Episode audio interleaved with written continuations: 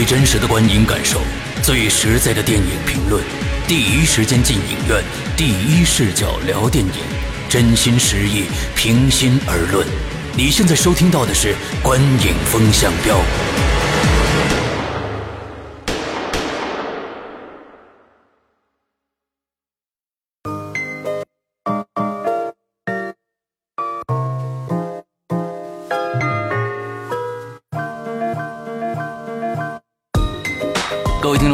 欢迎收听《观影风向标》，我是石阳。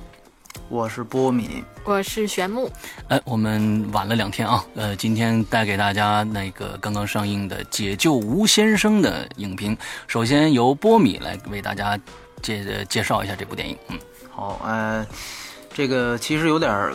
感觉有点不太好意思，因为就是这个《解救吴先生》这个票房好像不是太好啊。对。然后那个，但是片子质量我们都是觉得不错的，所以感觉到现在才说，因为很多人盼着，就是说看依据这种来判断要不要去看。对对，这个我觉得可以是可以给个判断，因为呃，先说一下基本信息，它的编剧和导演都是丁晟。对，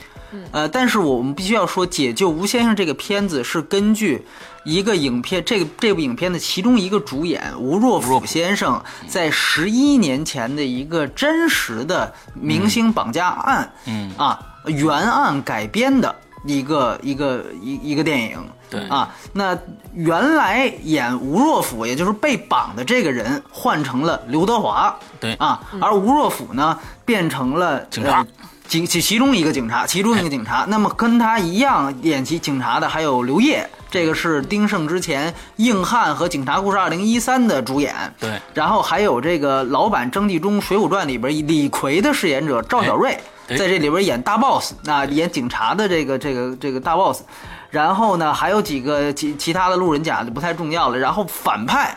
啊，呃，为就最大的一个反派王千源啊，这个待会儿我估计会成为一个话题点啊，我们会猛聊他。此外呢，当然还有一个属于一个呃也算客串性质，但其实算个小配角的林雪啊，嗯里面饰演这个刘德华的好朋友。对。啊，呃，基本上呢就是这么这么几个角色，呃，然后里边还有一个跟王千源有激激情戏的一个唯一的一个女主角啊，也也不算女主角了啊，唯一一个女性角色李梦，对哎，基本上呢就这个情况，然后这个片子是一百零六分钟，二 D 版啊，九月三十号在大陆上映，嗯，对，就是这个情况，嗯，其实我我我挺喜欢丁晟这个导演的。那从那天的、那年我们刚刚开始做这个风观影风向标的时候，警察故事，没错没错警察啊还有大兵小将、对硬汉，其实他这几部电影我都挺喜欢的。所以这我我我次你嗯。你虽然你知道，我想了想，就可能解救吴先生是我们除了那个套拍的那个霍比特人之外。嗯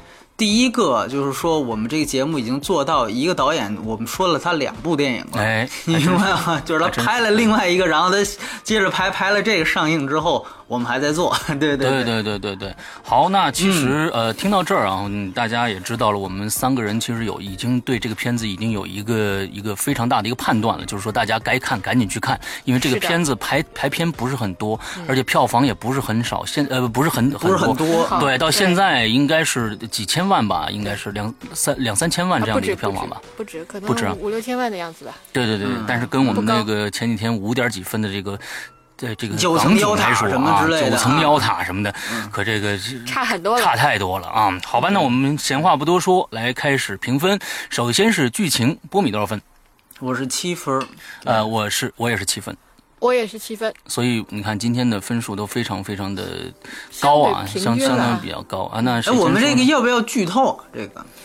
我觉得其实这个剧不剧透，大家从看第一眼就知道这片子的结局是什么，所以我觉得可以，没没没没关系，对对没关系。但是我在想啊，我们三个人都说完了，有没有必要跟大家说说当年二零零四年的吴若甫的这个绑架案的一个大致情况呢？嗯，其实我觉得跟这个对照起来也也也是有一点相似的，有很多相似点的。是是是是，呃，其实当时啊，这个片子跟这个片子唯一不同的是，其实，在两千零三年的时候，吴若甫被这华子，也就是说，这里面他叫王丽华，真实的人叫王丽华，对已经结过一次了。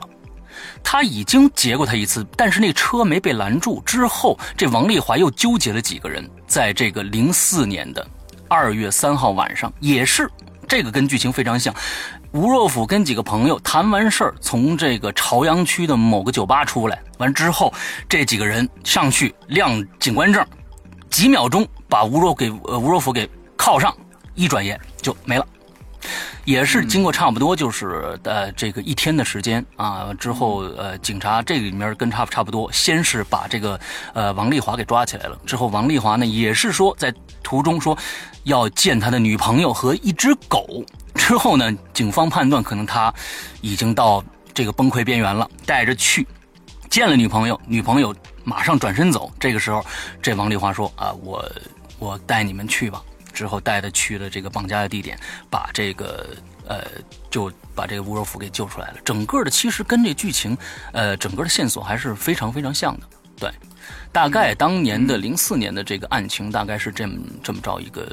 一个过程对啊，。就是零四年那个，就是这是在我小时候印象特别深刻，因为嗯它实际上当时是有一个特别重要的一个，就是北京收视率还挺高的一个节目叫《法制进行时》。嗯嗯嗯然后他的那个女主持人叫徐涛，对这可能北京不北京片儿的都知道这个这个女主持人。然后她跟刑警方面的关系特别好。那个片呃，就就是那个案子出来之后呢，呃，当时北京市政府可能是为了觉得，因为这是大明星嘛被绑了，所以是一个宣传咱们这个哎，咱们这个这警警队非非常就是好的一个机会，所以呢。就是就是让他的这个摄制组是全程跟拍，嗯啊，全程跟拍，所以呢，他们后来也做了一个他的这个专题片，就是《法制进行时》专题片，就叫《惊魂二十二小时》。嗯，这个呢，现在网上还能搜到，大家可以去、可以去看一看。里边呢，就是几乎是很多情节，基本上跟这个《姐姐吴先生》就是几乎完全一样。对对，啊，几乎完全一样。就比如说那个王王千源被那个警察就给给给堆在墙上，就刚被抓起来，把马马上押回派出所，然后给他堆到墙上，问他一帮人围着个哎，对对对对对，说你你你赶紧说什么事儿？然后他说你说哪件事儿？说你说说最后一件事儿，就这个台词都是完全一样的。嗯哎，完全一样的啊，这所以呢，就是呃那个，但是那个片子当然它拍的比较正啊，就按照咱们现在话，很主旋律啊，就歌颂咱们这个伟大的民警啊，什么这这个那个的，就是说它这个是电影跟电影角度不一样的，但是呢，那个纪录片呃也不能算纪录片，专题片的专题节目，它呃提供了很多这个真实的这个这个这个这个这个片段视频，嗯。场景实拍甚摄的，对，真实拍摄，甚至就是就是王丽华，就是对，就是王王千源这个原型人物，他是这个其实都还没被判刑的时候，警察跟他的这个对话过程很多都被记录下来。嗯呃，这个实际上在在美国是挺常见的，在中国是非常少见的一件事儿。是的，啊，就是因为我觉得是因为他绑了一个大明星，所以就是市政府愿意去做这个形象工程，所以才会让记者这么拍。就是当时包括所有的专家专题会议，都是这个徐涛就在旁就在旁边坐着，然后这个摄像机开着，然后就全程记录。当然了，可能这个如果最后人质被毙了，可能这些片子就就不让他放就完了嘛，对吧？就其实也没什么。所以说呢，就是呃，但是最后不是成功了嘛？所以就是那个是非常非常详实的一个一个一一个专题片，大家可以可以去看看。而且呃，里边特有意思的一个事儿就是呃，去去。呃，这个这个后面后面我们再说吧。就总之，这个这个这个专题片是是有这么一个事儿。对对对对对，嗯嗯 OK，那好，我们来聊一下剧情啊。首先，呃，我们玄木先来聊聊。嗯，这个解救吴先生啊，其实大家可以看得到，我们刚刚也说了，他算是在这个十一档里边最受冷落的一个电影啊。虽然我们大家听完之后也会知道，这是十一档里边品质质量最好的一个影片。那这个影片呢，其实它的弱势在于这个类型，嗯以及它选的这个时间呢。说实话，这一这是一个大家放松的一个一个假期嘛。其实对于这个类型的选择，相对呢就不会特别的讨巧，对不讨巧。那。那我们呢，也就重点的跟大家说一说这个片子。那这个影片呢，《解救吴先生》，刚刚它是基于就都说了嘛，基于一个原就是真实的事件改编的。那这影片给我个人最大的感受就是，它整体的节奏特别的紧凑，嗯。在观看的过程中，而且呢，它的这个就是是真的有一种远景重现的感觉。嗯。那你们刚刚又介绍了说，它是对于很多原始的那种，又是这种真实重现的，包括连说的话都很像的话，对那我觉得真的是就是比较成功的部分在于它非常忠于原著。对，忠于事实的这个这个呈现上，我觉得这一点还是真的不错的。而且呢，这里边它的这个就其实它是它的这个故事是。说白了是一个没有悬念的故事，因为它是一个既定发生的事实，它能够将一个一开始就没有悬念的这么一个故事，用这么紧凑的一个节奏去吸引着这一百零几分钟，我个人的感觉是一直跟着在走的。嗯，就虽然就是像这种类型啊，不是我个人最喜欢的类型，但是呢，看完之后感觉，说实话，第一觉得挺爽的，就是它没有一种，呃拖沓感，而且呢会让你。真的是置身于这件事情的发生过程中，甚至我看过之后还有一点顾虑。这个顾虑是什么呢？就这种类型的影片，再加上这些，就像王千源饰演的这些罪犯，嗯他们这种手段会不会被那些嗯 真正的作案分子去进行学习，嗯然后用到他们实际的操作过程中。我其实当时看完之后会心里会有这种感觉，有点有点怕怕的，就说实际要真是再这么发生，这些人也学了这么多技巧，还挺恐怖的。嗯，对，那那但从应该是明星比较担心，我觉得咱们其实不是不是太 嗯，我觉得波米可能就更担心一点儿。为什么呀？为什么呀？更有魅力老老骂人家是吧？然后从那个呃，这这就是从整个剧情的角度来讲，我觉得就是包括它的一些拍摄手法上，它是那种纪实性的感觉是很强的。嗯。那一会儿我们会提到演员了，就各个方面它是一个很完整的，从表达上啊，然后从这个节奏各个方面，然后以及从影片呈现的这种色彩的感觉和一些小的细节，包括苹果呀那些寓意，对，这些东西真的你琢磨起来，这个片子是值得慢。虽然它是一个这种警匪片，但是它的很多细节的设置是很值得你去品味和咀嚼的。而且呢，它这里边这种人物性格的设定，以及对于咱们现代社会这种贫富差异的这种反思，就是。这王千王千源饰演的这个人，这个华子，他能形成这种状态，就是，当然他我们不能说他是。就是是可以从他角度去说对的话，对，嗯不能洗白。但是也真的是因为好多东西使得他就是畸形畸形发展成这个样子。嗯那他当然有好的方面可以去发展，有有该走的那条路啊。但是他的这些这些情况，他里边我对我印象很深的，他提了好几次，就是这个人命各有不同，就他对这件事情的这种这种感叹，然后就让你会觉得心里凉凉的。嗯嗯，所以从剧情的角度来讲，我觉得整体都是不错的。，OK。嗯，这是我的一些看法。呃，我觉得玄牧说的，大大部分都是我的意见。我想提几个小点，就是说，我觉得这部电影的编剧对于细节的把控是非常棒的。我们刚才说到了很多的东西，我们从从最开始的两分钟的镜头，我们可以完完全全从它的快速剪辑里面知道，这是在北京发生的。工体，呃，还有什么三里屯儿哎，各种各样北京的街景，叭叭叭，直接把你揪回到北京这个地方，而且还是个冬天。我觉得这个起码从它最开始最地点的细节快速剪辑里边，我们得到了充分的觉得啊。我知道这是在北京发生的。另外还有一些小的细节，比如说第一次遇到刘德华，刘德华说的那个口音，大家一听哦，他是讲的吴若甫的事儿。完了之后，这是一个香港人说普通话的概念啊，而且还说的有有有一些呃有一些不准。完了之后，嗯，他自己嘛，就是对，刘德华说了一句话，一下子就解释了整个的一这这这些东西。说我不习惯在左边的，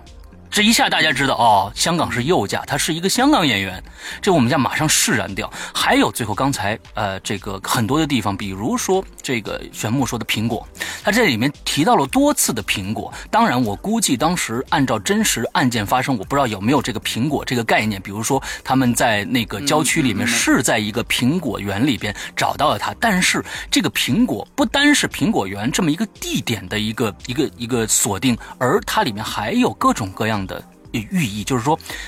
你给我一个苹果吃。我想平平安安的。到最后，他还刘德华还拎了一一一一篮子苹果给到王千源，说：“我这是我送你的礼物。我其实我挺希望你你平平安安的，或者说，你看我给你拿来这么多的东西，在你死之前。”但最后那你不觉得很讽刺吗？对，是很讽刺啊，是很讽刺。所以我觉得他这里边设计了非常非常多的小点。这个这个剧情整个从呃呃破案的一点点的 细节，呃一点点往前往前延伸，我觉得一环扣一环，这些小细节起到了非常非常重要的作用。这个也是我觉得他从剧本层面上成功的非常大的一点。而且他这里边，我想我我觉得还有两个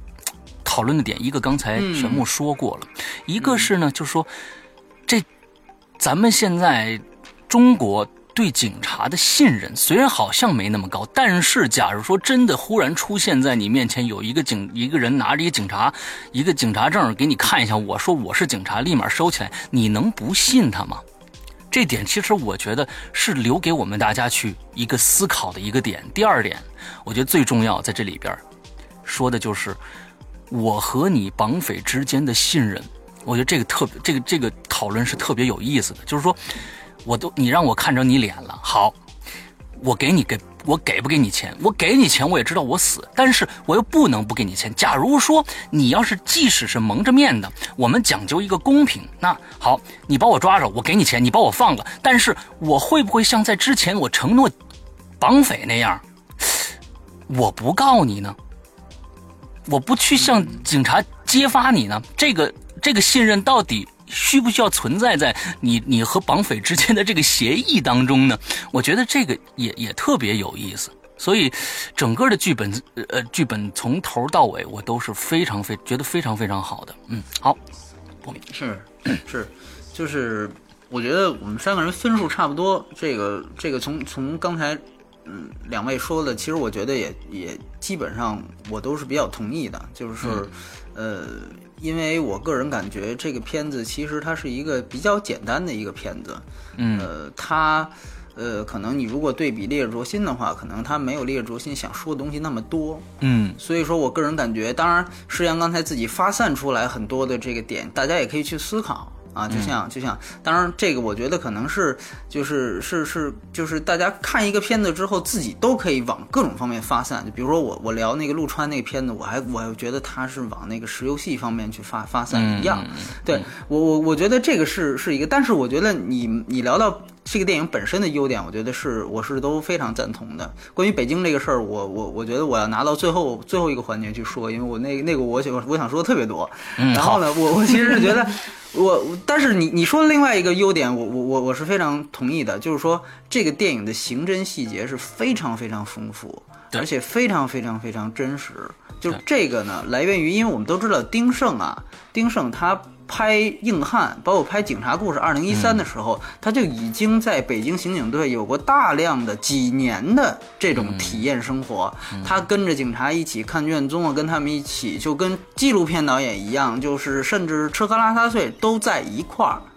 所以呢，呃，包括这里边他的后面明谢里面很多的这个警队的朋友也直接给他一一些建议，关于这个电影的真实感，就是。一个导演，他就在这几年就扑在这一件事儿身上，他所写出来或者改写出来的这个本子，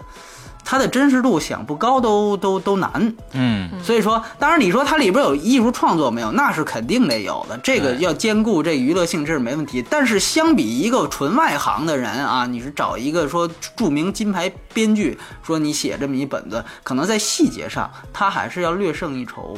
所以就这个说我的，我觉得它真实来源在哪儿？你就可以去看看，比如说那个纪录片，你可以看看它的那些细节。因为那个纪录片，当然你现在看就是那对不起，那个专题栏目就是专题节目《法制进行时》，那可能你现在听啊，他那个法那个专我们这几期老聊到抄袭这事儿，他也是那个各种用什么二十四小时的那种音乐，你知道吧？因为他这不是二十二个小时嘛，对吧？完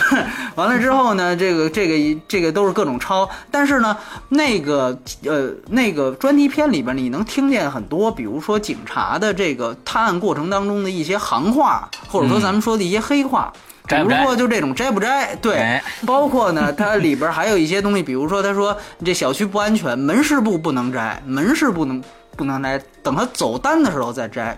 就是这种话你会在那个里面听见。那这个时候你会发现，你在你当你再去看这个吴先生这个电影的时候，你会发现，哎，其实他是有选择的，把这些行话用进来。对。用的很合理，但是呢，也不是说特别喧宾夺主，就是说，因为我跟你们混在一块儿，我我不需要去去卖弄这个东西，我我弄了一堆行话，这个其实就有又又有点过，又不是坐山雕是吧？对对对，就跟坐山雕那那就那就是太娱乐化，所以说，这个片子呢，因为我我们大家看完的感觉都是，它是一个纪实性非常强的一个片子，对。它的纪实性和它的纪实感是这个片子需要营造出来的一个非常非常呃，就是是最主要他想营造出来的感觉。嗯，那么这个感觉，它你如何靠近真？我觉得用大量的丰富的刑侦细节去说这个，我觉得是是是非常非常重要的一个事儿。然后他也做到了，包括嗯里边有一些你觉得看似像是这个。编剧编出来的，其实因为我觉得也是很这个题材也很不容易，就是这因为这个原案啊，也确实是戏剧性的东西非常多，所以基本上不用他怎么太改变，就是和他给给创作者提供很多灵感。你比如说那个他有一段表现王千源这个角色非常嚣张，之前他成功的绑了一个人给人撕票了嘛，完了人家也给钱了，就孔孔老二嘛，对吧？完了他给孔孔老大打电话就说。你再给我一百万，我告诉你，你兄弟埋哪儿，对吧？你按说这话好像觉得非常嚣张，这是体现这个反派特别恶毒的一面，但其实这不是不杜撰杜撰出来，这是真的。对，这呃，王丽华这个在原案里边，他就是之前一个，他就是这么打电话说的。嗯啊，就是说这不是说塑造出来的，所以呢，我觉得有这个真实感在。我觉得所有的演员的表演，待会儿我估计呢，大家会花式的夸王王千源，对吧？这个 这个花叉的夸，花式的夸，对，花叉的夸。但是我就觉得，就是说所有的表演的牛逼，它一定是建立在这个本子的真实性的基础上。对。嗯，这是一定的，我觉得它分不开，水涨才能船高。所以说，我觉得就像比如说这种，再给你一百万，当王全元看了卷宗，或者他看了这个原来的这视频，他一下子他明白这事儿是真的时候，他这个感觉绝对跟他演一个生搬硬造出来的东西是不一样的。嗯，他有参照的嘛？对对，这个呢，当然它里边也有这个改编，这改编也很牛。待待会儿我们表演可以说，但是我觉得它确实是有这样一个，包括。呃，里边我其实觉得还可以的，就是那个小丑那首歌，嗯，这个呢，我我我跟我几个朋友去看的时候呢，我有朋友说呢，这个唱小丑的时候他出戏，我这个我不知道两位是怎么看的，就是我有点你有点是吧？玄牧有点我没没什么感觉，我觉得还挺好的。嗯，对我呢，其实是因为我是这样，我这个案子在我小时候确实是一个我能记起来的几个案子和白宝山什么的，就是仅有的几个案子之一，所以我那个细节我是知道了。我当时看到那时候，我就想，好像吴若甫就原案里边原来是在觉得自己要临死的时候，好像是给他的这个另外一个受害人俩人唱了首歌。但是不是唱这首了？我当时是不确定的，所以看完第一遍的时候，我回去查，后来发现果然没错，就原来这个这首歌就是小丑，就是吴若甫他后来自己回忆，他给呃受害人唱的就是这首歌，所以他没有变。哎，就直接把这首歌拿过来，就就是，而且特别巧的一点，我觉得这可能甚至是刘德华愿意接这片的原因，就是刘德华自己在二零一零年翻唱过，在专辑里翻唱过这首歌。嗯，而且呢，刘德华呃他自己这个这个人，他还特别喜欢小丑这首歌，就是他不仅翻唱过，而且他在做采访的时候，他跟人聊过，就是我我所有的歌里边翻唱歌里边，我特别喜欢小丑，因为小丑是林峰唱的吧？呃，这这首歌也特别有意思。这首歌是刘家昌写的，刘家昌是台湾这个鼻祖的一个音乐音乐人。他的这个这首歌的首发是这个叫一个叫张奎的人，嗯，叫张奎的人。这人可能大家大陆人不太熟悉，但可能知道他哥哥叫叫张帝，是一个叫什么极致歌王。哎，就哎就是就是你哎，你说问什么问题？我问什么问题他就说对对，可能大家对他歌熟，他是这个张帝的弟弟。哎，然后呢，这首歌原来就是一个电影的主题曲，是这个朱延平，大家知道台湾的爱德伍德，就是经常拍烂片啊，就是什么大灌篮什么的，那个导演的一个早期作品叫《小丑与天鹅》，是那时候那个早期电影的一个主题曲，就叫《小丑》。哎，刘刘刘家昌写的，但是后来呢就被各种翻唱。确实，林峰就我们说为什么吴若甫会知道这首歌，对吧？春节联欢晚会嘛，其实就是因为林林峰在九零年春节联欢晚会唱把这歌哎唱红了，哎，就所以大家也认为这歌可能林林峰是原唱，因为林峰岁数也挺大了，对哎，但其其实还不是。然后呢，在林峰之后，其实呃，包括姜育恒，这也是一个老牌歌手，也翻唱过那个版本也很有名。然后刘德华在二零一零年他自己也翻唱过，所以就是，所以很巧，就是说，但是吴若甫确确实实在零四年是。是真的在这个案件里面，就是他回忆，包括我后来看了吴若甫呢，就是因为他被解救出来，刚被解救出来的时候，他参加了一档这个歌颂警察的一档节目，也是专题节目。然后呢，他还在节目上回忆了这个细节之后，又在节目现场就被主持人起哄，又唱了一遍《小丑》，然后说是献给这个什么伟大的这个是公安民警，哎哎，就是他还现现场唱过。所以说呢，呃，小丑这个事情是。就是真实发生的，包括后来他那个受害另外一说人也也接受采访，这些都是确凿无疑的。所以，呃，就是有人感觉到出戏，可能觉得这段啊，这个丁晟编的有点过，对吧？就跟那个说咱们说警察故事二零一三，警，察在案件里面应该不应该发生的这种，哎，还对对对要唱歌对对是吧？？就还以为就我还以为说这警察故事，煽情你看不是啊成龙这演着演着就唱那孙楠那拯救了吗啊对对对？哎，对吧？就觉得还他还是要要来一段煽情。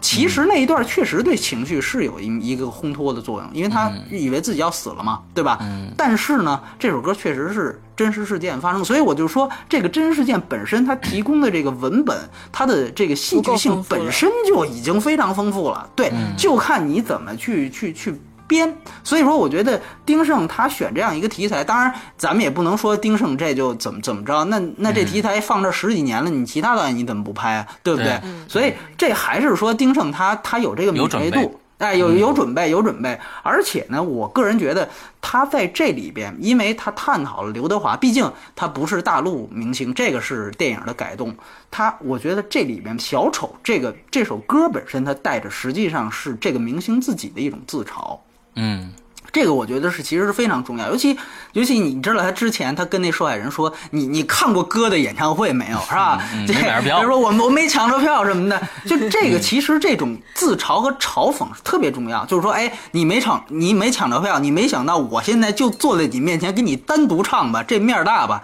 但是唱完了咱俩得死了。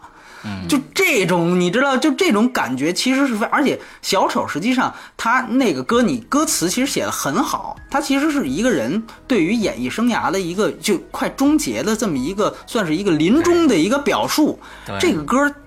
因为刘刘刘德华呃吴先生当时认为自己快死了嘛，所以就是这个气氛、这个词、这个意思，我觉得都到，而且我觉得他那个。剪辑啊，他也是开始是照刘德华，后来他就比如说照一下那个永大院外边的那个山，然后有这个村民在那儿放烟火，对吧？然后也照了那个那个那刨好的坑，对吧？就是这些空镜头的衔接，加上这首歌，我觉得它不是一味的说让你哭，而是还是在一个即时感的基础上，嗯，哎，有这样一个情绪的推动。OK，因为我觉得原来就是关于刘德华这条线的自嘲的东西足够多。就你包括开始的就说，哎，你看这个，我还跟老板划价呢，是吧？哎，愿意用一千万，结果我现在还是几百万，还我我想买回我的命，其实还买不回来，对吧？你不可能买回来，所以这个其实他从一开始被绑进来就有这种自嘲的可能性，包括他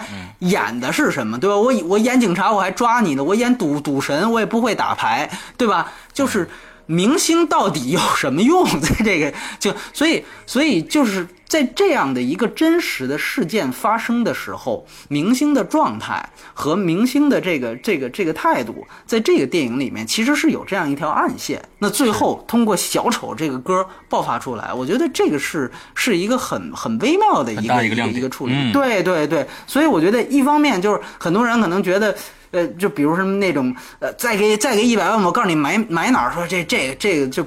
太妖魔化了，其实不是妖魔化，这是真事儿。呃，小丑也是真的，所以说，我觉得这个片子本身，呃，这种细节的铺陈和选择。尤其是你和你，你哪怕抛开原案看，我觉得还都是我觉得值得玩味。包括两位刚才提到的那个，呃，就是就是就是那那那那那个苹果的那个事儿，我我觉得非常好。就是说，也有人说啊，你这不就是原案重现吗？你们刚才又说了这么多，说这这谁不会？其实不是，我觉得就是你比如说，呃，一个是苹果那，我们先不说，就是其中我施阳刚才提到了关于北京，其实后面它中间有一组啊。有一组空镜头，我不知道施阳记不记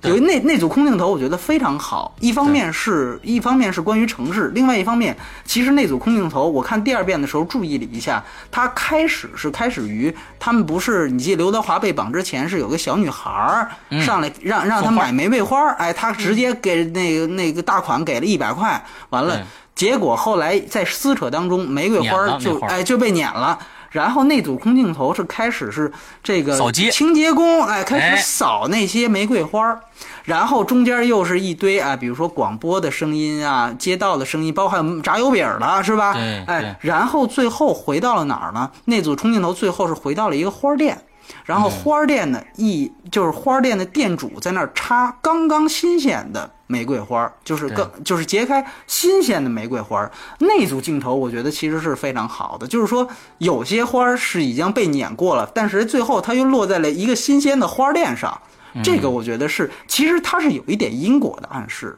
嗯，尤其你结合刚才咱们说的这个苹果，这就更明显了。就是因为你想想看，它是每撕一个片儿，就往人家坑上面种一座苹果树。嗯，那我们知道树它其实它是一个最后是要结果的，所以树本身就相当于一个因，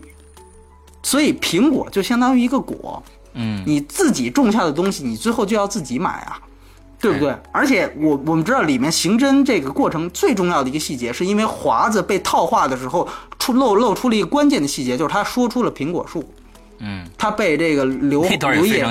对对，非常自然就套出来了。他被刘烨和这个这个那个是吴若甫吧？哎，他们的角色轮番套套出来了。所以如果这在这个呃电影当中啊，在原案当中可能有另外的解释，在这个电影当中，恰恰就是因为。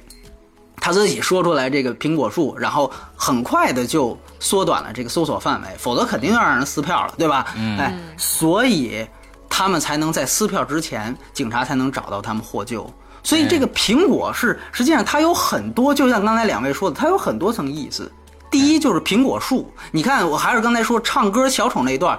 把坑埋好了，但是他那镜头顺着树枝儿一直扫扫到树根儿，然后。是那个倾斜的小树嘛，然后是这个照这个坑，嗯，所以说苹果树再加上说漏嘴的苹果，再加上最后啊，刘德华站在外边，临死的是临死的是王千源的时候送给他一篮苹果，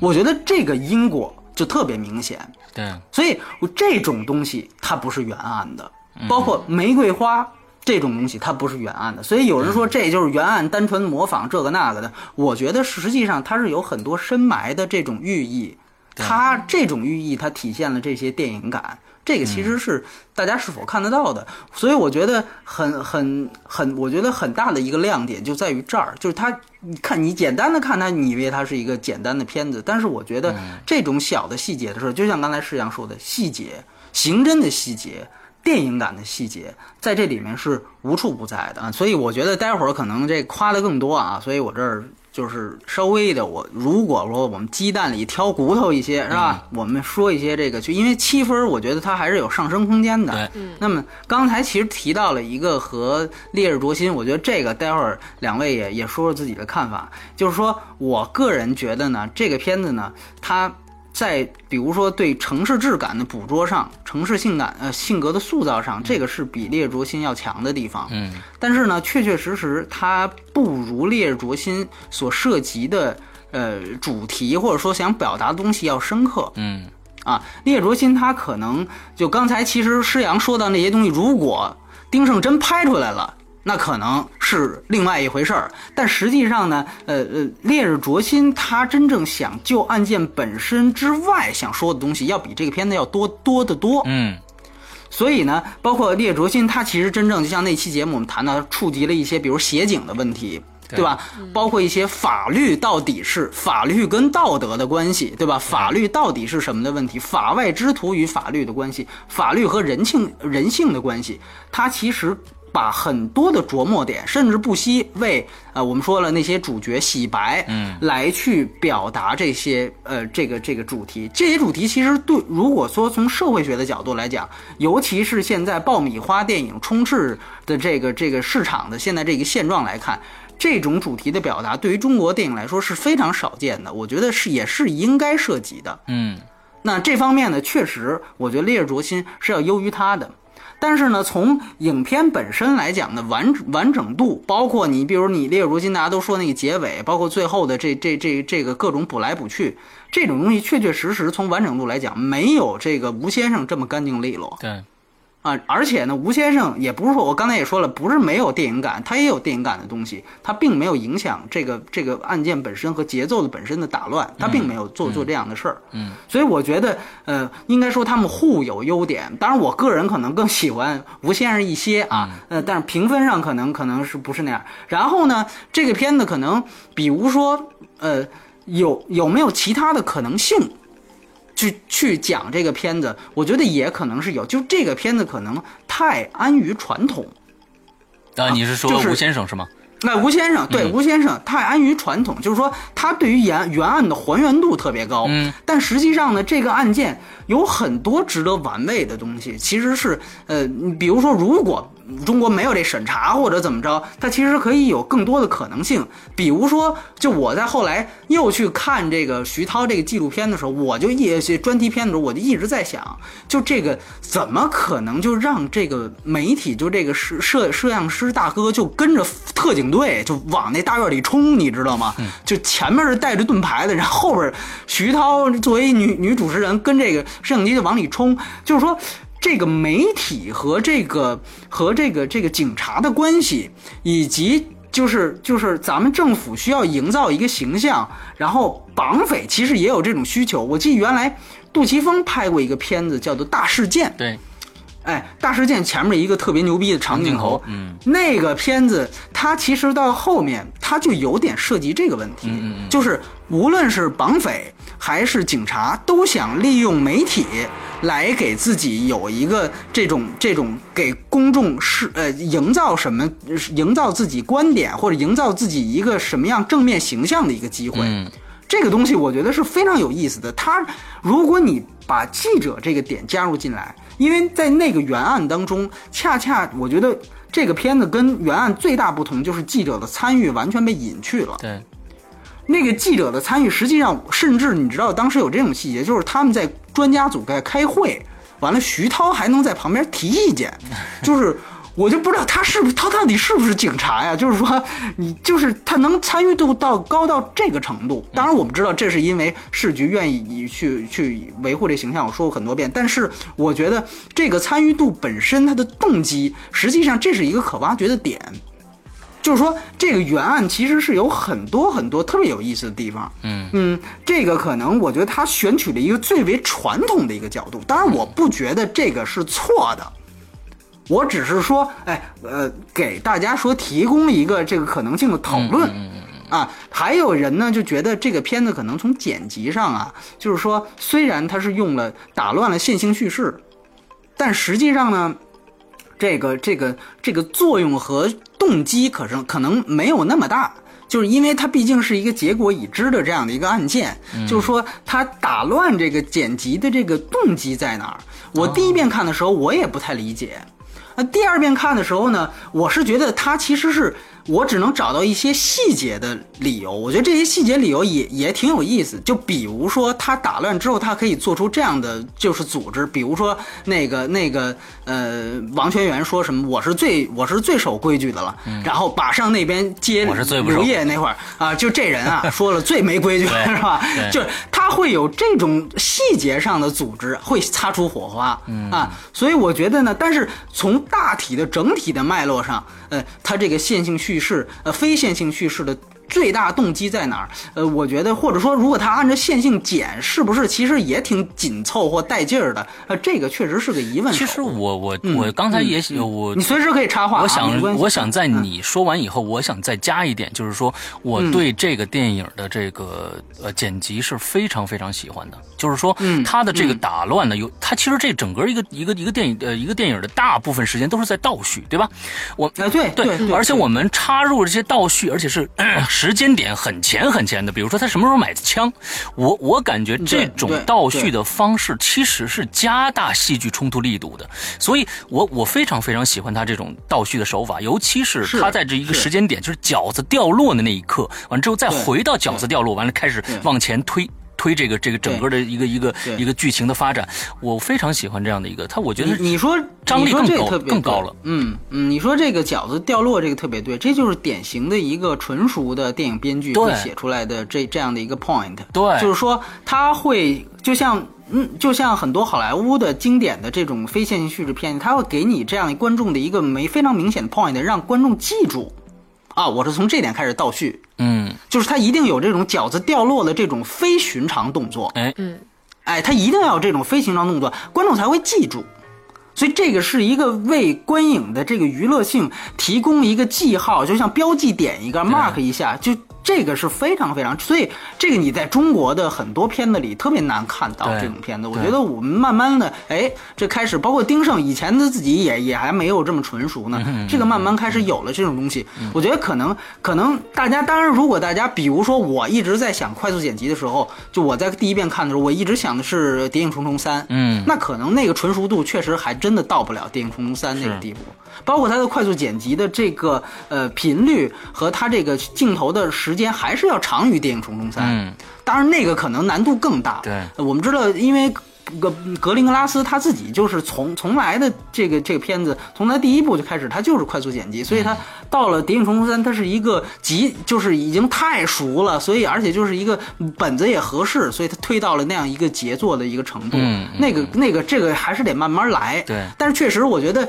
中国人没办法，我们但是我们看到我跟施阳，我们都是好莱坞，这就看的都是一部接一部的杰作看，所以确确实实有时候观众如果挑一点呢，我觉得。那也也也可能是有观众的原因。对，你想什么要说的？我说这这部电影其实是丁晟自己剪的。我我想说这个。对呀，对对对，他剪辑、编剧、导演全是他。对对对，呃，很有意思。这个刚刚金马不是公布提名嘛？嗯嗯。王天元男配，然后剪辑，这是这个片子在金马拿到了仅有的两个提名。嗯啊，我觉得都还算是对。就是恰中要害啊！你要是这样说的话，对。然后呢，就包括社会性，我再多说一句吧，就是说，可能刚才我们提到这些社会性，包括警察内部，它是，我觉得就关于匪窝内部这个电影展开的这个这个呈现的东西和展开的这个幅度都是非常充足的，对，层次非常好。对，陈总非常好，但是可能警察内部的一些这个这个形态啊，我我相信丁晟知道的更多。嗯，但是呢，他可能碍于篇幅，也碍于审查，他没有展现出更多的东西。嗯嗯而且我我刚才想说了一个特别有意思，在开头就要介绍原案的时候，就是什么呢？就是这里边那个李逵，就是赵小瑞演的那个大 boss，嗯，里这里边好像叫刑侦这个副队长啊，好像就是刑刑队总队队长。那个角色在原案里边是北京一个特别有名的原来的北京市公安局的副局长，嗯，叫做阮阮增义，阮增义。这个人呢，他呃非常厉害，他之前还办了另外一个案子，就是白宝山。哦，啊，就是白宝山，所以这俩人是一个人。那白宝山那个，我我之前在《烈烈日灼心》里提到过的那个刑侦剧，嗯啊，就是那个呃末路，那个刑侦剧 里边也有。也有他啊，但当然这个角角色不一样啊，就是演员不一样了。嗯，哎，我我想说的就是像白宝山那个刑侦剧，当时也是在咱们这个也是合理合法上映的这么一个，后后后后来好像是给毙了，但是 但是现在据说他们又说还能搜到，那就是说他确实也是没问题的。那个电影当中可能展现出来官僚体制。对抗这个悍匪，就是悍匪为什么成为悍匪？就是玄牧最开始提的这个问题，就是他为什么成为悍匪？他的社会学的方面的原因在哪儿？是不是除了他自己有劣根性，他自己这个当然是主因，这个当然是主因，但是不是也有比如说呃这个其他方面对他的催化，以及这个对他的不公，激发出来他的劣根性，导致了他的犯罪，这些东西的论证，可能在这个电影当中你是。其实是见不到的，只能说，我觉得我们是呃能够想是能够想出来，可能这个角色背后，但是他真正主动呈现在这个片子当中，其实是不太多的，所以我觉得呃。算是我觉得算是一个提升空间，不能叫缺点，它算是提升空间。这个这个我同意，因为我觉得像烈日灼心，就像刚你说的，有有非常多他想说的东西，最后呢，他变得各种各样的都说不到，他想拿的东西太多了。而这这个，我觉得丁晟是一个非常聪明的一个举动，就是说我只拿是这个事件的事实来说事儿。假如说我再放进去一些想讨论的话题的话，那可能这篇幅第一个不够，第二个可能就没有重点了。对对，可能对你说这是对的，就是说怎么说呢？就是有些导演他是一很多导演都是眼高手低，嗯。就是一个导演有自知之明挺不容易，比如说丁晟觉得自己可能没有那个功力去一一个案通过一个案子以小见大出这么多的社会问题来，那么怎么办呢？我干脆就老老实实的去把这个案子说完，是的，这个也是一个完成度上的一个保证，对吧？对，那那个关于比如说烈灼心，比如玄牧，还有包括石阳，还有什么看法？就这两个片子，其实就是我想刚才刚才我想说的就是说啊，烈日灼心，关键是他从他想从剧本的层面上给到大家更多的思考。那其实他的主要的思考问题，就刚刚你说的啊，我们那天也谈到了，说呃，就是说呃，对于一个一个罪犯，从道德上，从从法律上的这样的呃。两方面的东西，但是我总觉得他想要的东西就是太多了，还有爱情方面的，还有兄弟友谊方面的，还有警察之间的这种这种这种各种各样的事儿，呃，协警的事儿，所以啊，在那么两个小多 两个多小时的时间里边，他不可能完成这么多的呃这个解读，所以我我认为当时我看《烈日灼心》，我也看两遍，《吴先生》我也刷了两遍，在我看吴呃看《烈日灼心》第二遍的时候，我明显的感觉，嗯，他很多的地方有。有点拖沓了，而我看吴先生第二遍的时候，我觉得我比看第一遍还要过瘾，所以这就是可能是两个片子从剧本层面上拖沓和他给到观众的各种各样的东西里边的完全不同的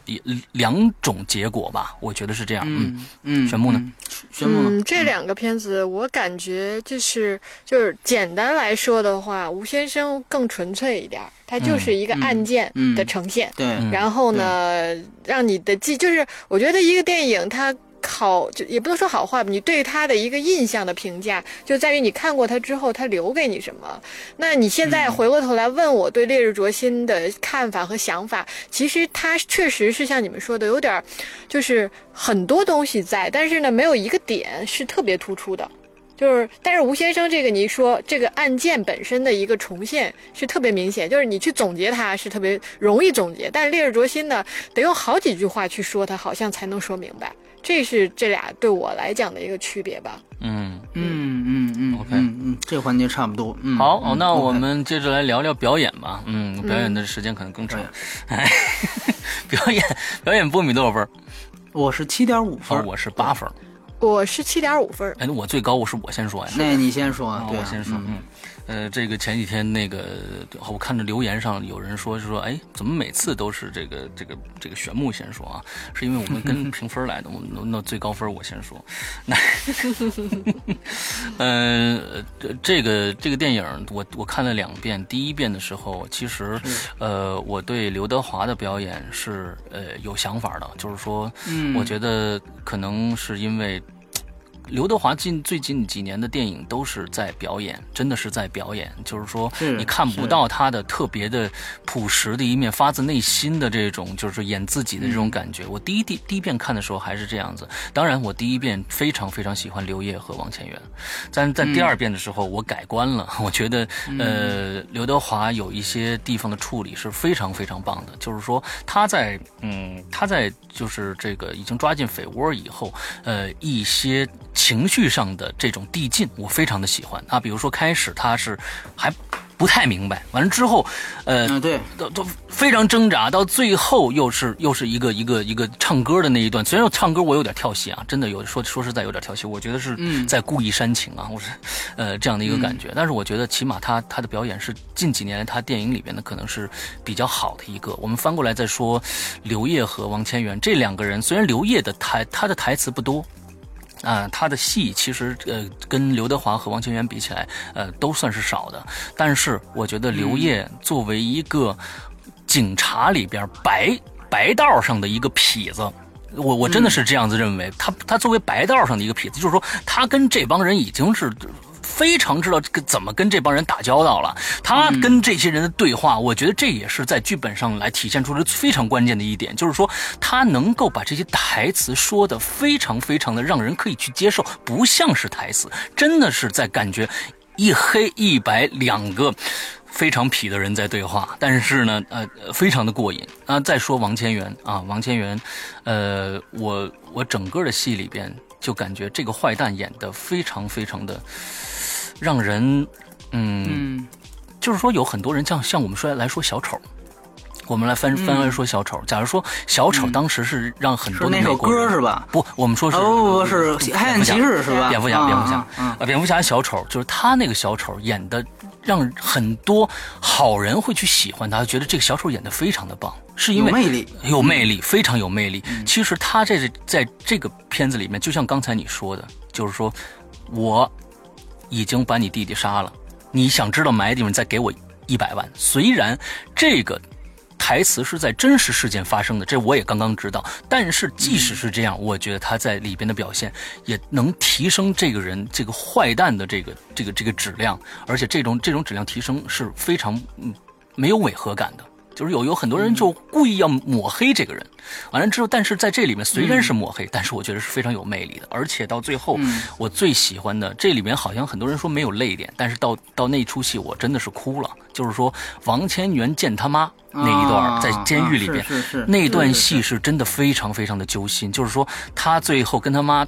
就说我我这辈子孝顺不了你了，但是他还是要强装着说，就是那种痞气，我不哭，男的我不哭，啊，你要擦眼泪，就说行，我给你敲三下，你就上当，我给你磕头了。完之后出去以后，跟着那个民警，跟着那个民警说，你你看这老太太，就是她已经是痛哭流涕了，已经啊。完之后指着你看老太太，还装这个，像笑笑着，还强装他那个脾气要笑。你看这老太太哭什么哭？是那劲儿。我觉得那一段是非常非常打动我的。非常非常打动我。其实，我我我我我插一句啊，石阳，就你说这段，你想起没有？就是烈日灼心，他到最后也是临死的时候，他让邓超在洗白的那段。嗯，你你你你可以想到那一段，就是他说什么“我们是不是好爸爸”那一段。对对对，那一段你可以看到导演是明显的在煽情。对。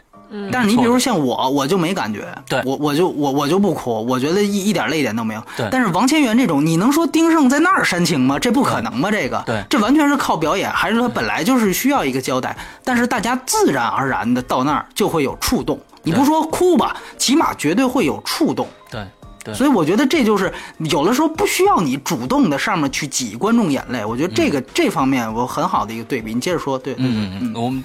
在其实，我觉得这些演员的表演，我我刚才听你说是金马奖是王千源的是这个男配，对吧？其实是男主，真的是他是男主，真真正正的男主是王千源。嗯，好，我我先说这么多，待会儿我可能还想起什么东西，再我们再插。嗯嗯，好的。呃，玄木来。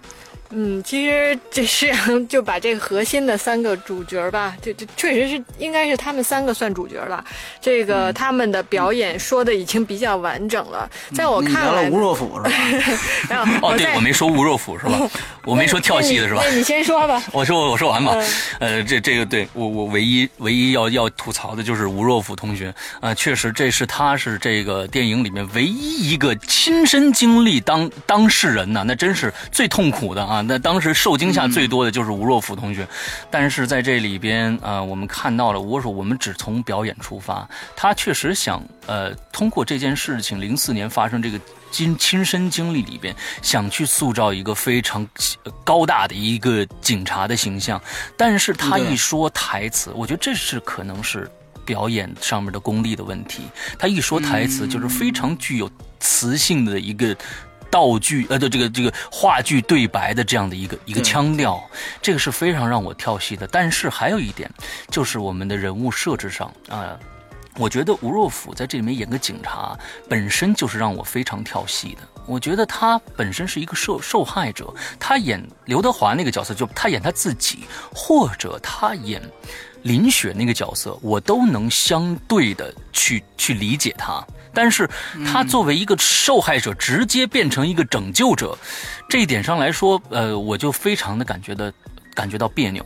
对，这是我可能是从从呃人设上来说，还有从表演上来说，对吴若甫的一个比较大的一个吐槽吧。但是不若不是对他这个事件啊，而是对他的表演。对，好，宣布。嗯。那其实我觉得，对于这个，就刚刚我们还提到这三个核心人物啊，刘烨警察，然后呢，刘德华被绑的这明星，以及绑匪王千源，就是其实他们个人的表演，刚刚施洋已经说的比较完整了。我觉得其实更精彩的地方，可能在于就是他们之间的这种互动性上，化学反应。对，就是这三个角色本除了戏嘛，就是对，除了他们各自的这种表现之外，可能更值得提的就是他们之间产。产生的这种反应上，就是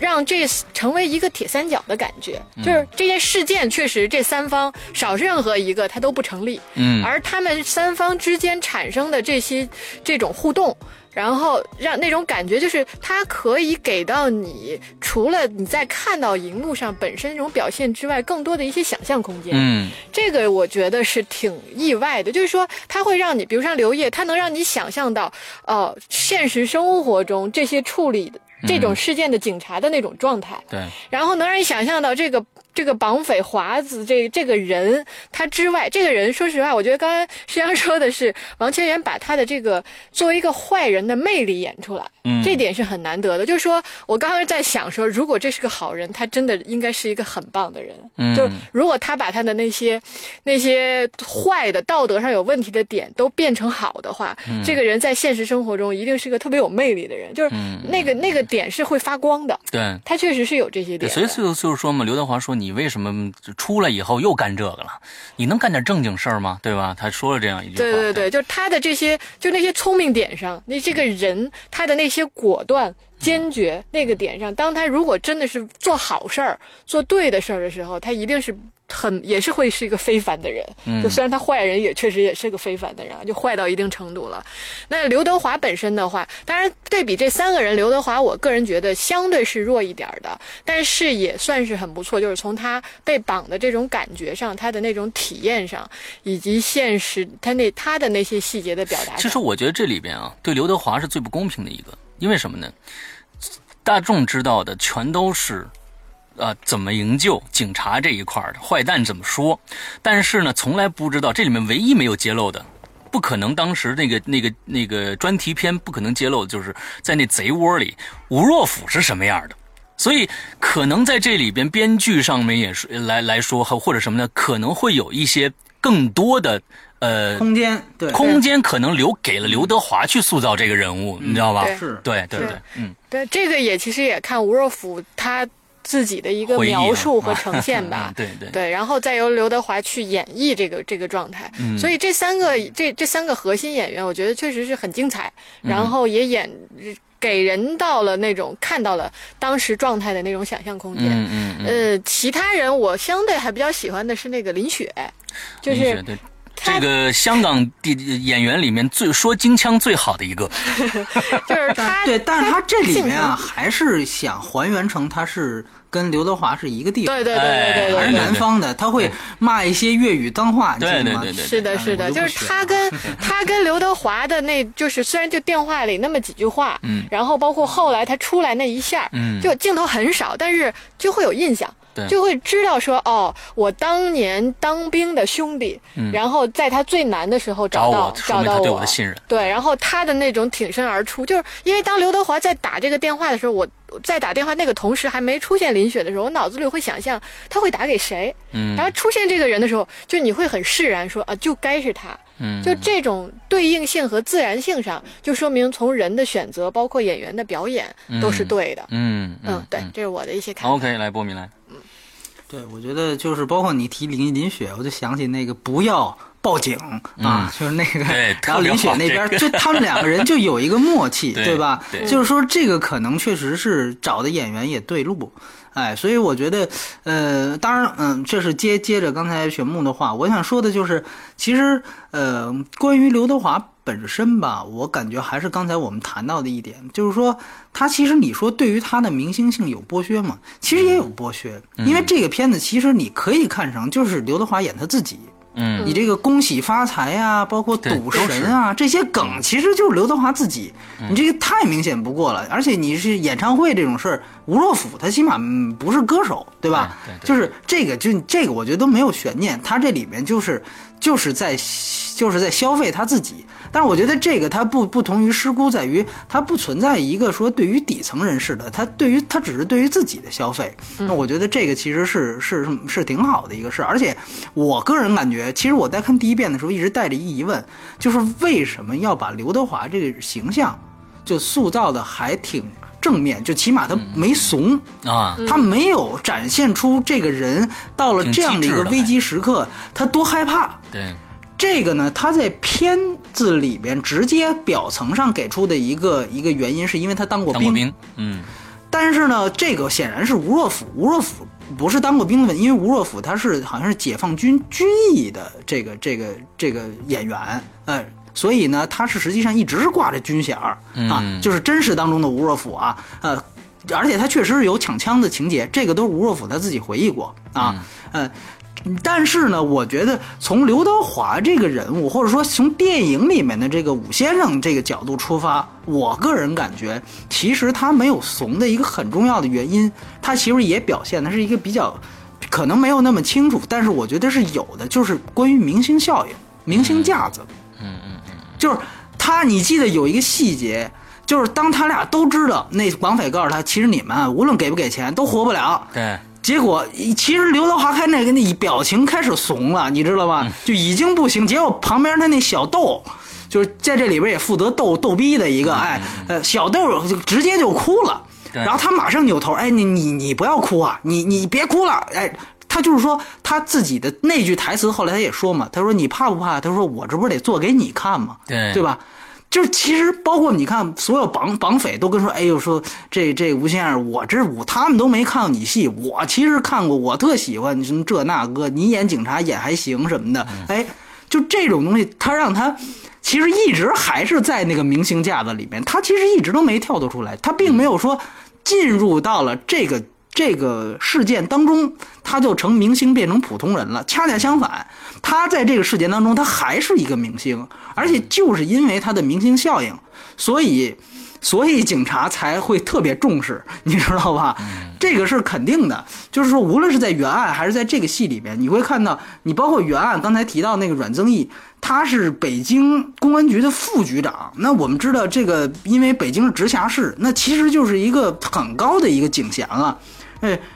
这个当时是阮增义直接去跟这个呃，就是王千源这个角色是直接提审的他，啊，就就是那句话嘛，呃，原案是你还能跑出去跑跑跑到中国，你还能跑出中国去笑话，呃，这里改成跑跑跑出地球去了啊，就改了这么一点儿，因为它牵扯不是一个什么中俄边境什么的，它那个是他杜撰的，对，所以呢，就是你就可想而知，这个如果副局长天天去提审犯人去，那肯定他忙不过来，所以为什么这件事儿副局长亲自上，这个肯定是有明星效应的一个作用。所以在这个案件里面，确实刘德华到这个事件，就这个角色到这个事件当中，他还是明星，所以这个架子其实逼着他不能怂，所有人都在看着他，另外一个受害者也在看着他，呃，其他绑匪也在看着他，所以我觉得这个其实是挺有意思。那么，当有这个明星架子和他内部的人格产生的这个这个这个矛，他也害怕这个矛盾的时候，于是就有了小丑那首歌。所以我觉得这个整体的脉络还是能顺下来的。所以这也是为什么我认同刘德华这个角色的原因，就是说我觉得。因为今年很多剥削明星价值，就明星自我价值在片子里自嘲的电影，对吧？刚才有说就是剥剥削哭的，那就是师姑，他就是故意让他演一个跟他极不一样的一个角色民工。那也有剥削笑的，比如说煎饼侠，对吧？这就就是也是明星演自己。但是我觉得从平衡来讲，这部是非常好的。我再给大家举一个细节，就是这个是呃，因为我其实我刘德华算是我算是采访也好，碰见也好，挺多次的一个一个明星。就是里面你记得刘德华有一个，他说这个他要喝井水，他不喝外边人的水。嗯然后呢，人家那个擦干净，然后人家用喝了一口杯子，他说你你给我擦干净啊什么的，就这种。可能有人会觉得这明星到这个时候啊你还摆这架子，但是刘德华本人他就是这样的一个人。嗯啊，这个呃，他包括他到哪儿，他哪怕是比如说他跟我们做采访的时候，酒店因为都是在很好的酒店，酒店的水他全都不喝，这个很很很多明星都其实无无大所谓，但是他从来不是这样，而且他从来是带自己的一个茶杯。那个茶杯真的就挺 就挺像，就是他那个茶杯也很普通，但是是他自己的。然后，然后他说他你有的时候带保镖，有时候不带，呃，我我甚至就这么说，就是他那个保镖其实长得，因为他那保镖从桃姐我见他第一次到师姑是最近一次见他，他那保镖一直没换过，那保镖长得就特别像那胖子，特别像，特别像。，OK，所以，所以就是说，关于这种细节，我觉得很可能是刘德华自己，就比如说丁晟跟他说，你就自己发挥吧。这戏你就演自己，哎，他可能会加一些这种细节，哎，这水这种东西啊，我可不那个什么，就包括呃，我们当时也采了王千源，王千源说，呃，他跟刘德华在现场没有任何一句就是下面的交谈，片外俩人一句话不说，不认识，不能说，俩人说哥们儿还在这嗑瓜子儿，哥哥几个聊聊聊，哎，完完了之后换一状态，这就不对了，你知道吧？说他们在演戏的这个从头到尾，俩人没说过话，就不能说话，就我怎么能能能跟你还聊天呢？这不可能。所以我觉得，就这种氛围的创造，包括这种细节，哪怕到明明星自己个人的小细节，这这可能也是我可能因为就是碰见过他，所以我我可能有有一些联想的地方。嗯但是我个人觉得啊，我个人觉得就是有一些细节，这个是我觉得是还还是能够让我接受的。所以说刘德华这个，呃，包括王千源，王千源，我想补充一个事儿，就是说，呃。他呢是说他没有去时间去体验生活，因为这片子只拍了三十五三十五天只拍了三十五天，所以呢他没有时间去体验生活。但是呢，他跟一个死刑犯聊过五个小时，嗯就是在演演之前，呃，让跟他聊过五次。所以我觉得王千源挺不容易的地方，就是你在没体验生活的情况下演成这样，其实挺不容易。而且据说开始是让王千源啊演刘烨那个角色。啊，他们是到最后情况下，有刘烨想演王千源，哦这样啊，对，等于是到最后的情况下，所以你说他俩挺像的吧？我倒是觉得也有迹可循啊，有迹可循。嗯，应据说开始是反派，开始既不是定的王千源，也不是刘烨，是一个特别大牌的一个人，但那个人最后没来。哦，哎，那个人没来，然后呢，最后没办法了，就说那王千源你上吧，所以他给他的准备时间特别少，所以我觉得这个是很不容易的一个地方。而且呢，我想补充一个细节，为什么说王千源是一个临时上架的一个事儿？如果大家看过原案那个专题报道的话，你就会发现原案的这个王丽华跟王千源这塑造这个形象其实是不太一样的。嗯就原案那那一段，就刚才我们提到，也在专题边也出现过的那一段，就是直接被照搬进电影的那一段，什么你还能跑出地球去？那一段大家可以看看那一段完整的视频里面，王丽华的表情和她的举止，你知道那个真实的人，他其实一直在笑，嗯他一直在乐，然后他眼睛在一直在看旁边儿，就是他的头一直在在摇，然后他一直在笑，就那种笑。其实你你一提小丑，就是包括你给我给补充这样一个细节，在二审的时候，他们辩护律师想为这个王丽华辩护嘛，嗯就辩护的理由就是说他是一神经病，啊，就要求给他做司法鉴定。嗯因为你可以看到在审讯过程当中，他表现的那种样子其实是不太正常的。嗯嗯嗯就是不笑的地方他也乐，就是他其实如果我觉得这是王千源，我觉得更牛逼的地方。按说你把他塑造成一变态，这不是更出彩吗？对对吧？但是我觉得王千源可能看了原案视频，他觉得我要是照这样塑造这个，那我不就是成单纯的模仿秀了吗？对，对不对？所以我觉得王千源他，而且他说王千源他自己说，他说我原案的这个王王丽华其实个儿特别小，也就一米七左右，但是王千源一大个儿一米九以上，嗯。就是他就说我不能完全照他，因为我不是他，所以王千源的劫匪形象，他往悍匪形象塑造了多，嗯，然后他把变态性降到最低。就你看这个角色，你还是觉得他是一个正常的这个劫匪，嗯，你不会把他往小丑那儿，就是你不会把他往变态那儿想，你就说这是一个霍普金斯那个沉默的羔羊，这不会，嗯。但是如果你去看，这就是非常牛逼的地方，就是如果你去看原案的素材，你会发现，其实这王丽华这人真像一个变态。嗯，所以这个我觉得是王千源最大的一个不同，就是他敢于挑战，我不一样，但是现在效果出来了，仍然很好。对，而且他塑造出了这个角色自己独特的魅力，我觉得这是让这个电影能够说，我们说除了电影感刚才提到苹果之外，另外一个能超越原案的东西，就是有别于独立于原案的东西。嗯嗯哎，我觉得在王千源这儿是因为这一点，OK，包括包括刚才呃，你你你说的另外一点特别对，就是传统的刑侦片，我们中国大陆传统的刑侦片特别愿意啊，就是说想让最后这个罪犯不仅是身体上伏法，而且呢，基本上还得让他，比如说在这个党的光辉下就低下了这个罪恶的头颅，哎哎，就是。必须得在精神上是吧？也也就是得痛定思过，哎，悔悔过自新，最后哎是是流着泪啊，与亲人告别，痛后悔一生，然后还得对着镜头说：“你们千万不要学我。”然后这样的话再赴死，哎，特别希望做这么一事儿。但是你看王千源这个就是没有，对。你看他最后跟刘德华那段对话，他说：“你命好呗。”对，操，那那意思就是我哥们儿今天我要死了，你没死，那完全是因为命，对吧？嗯对哎，跟我一点关系都没有，是咱们俩运气的问题，对吧？他，你去看他到最后一刻，他也不认为自己做错了什么。对对对，我觉得这才真。我们刚才还说即时感在哪儿，这才真。你说这要是三观二十二个小时，一下都变成，哎呦，我就悔过自新了，那那那这人就不可能干出那样的事儿，对不对？所以我觉得。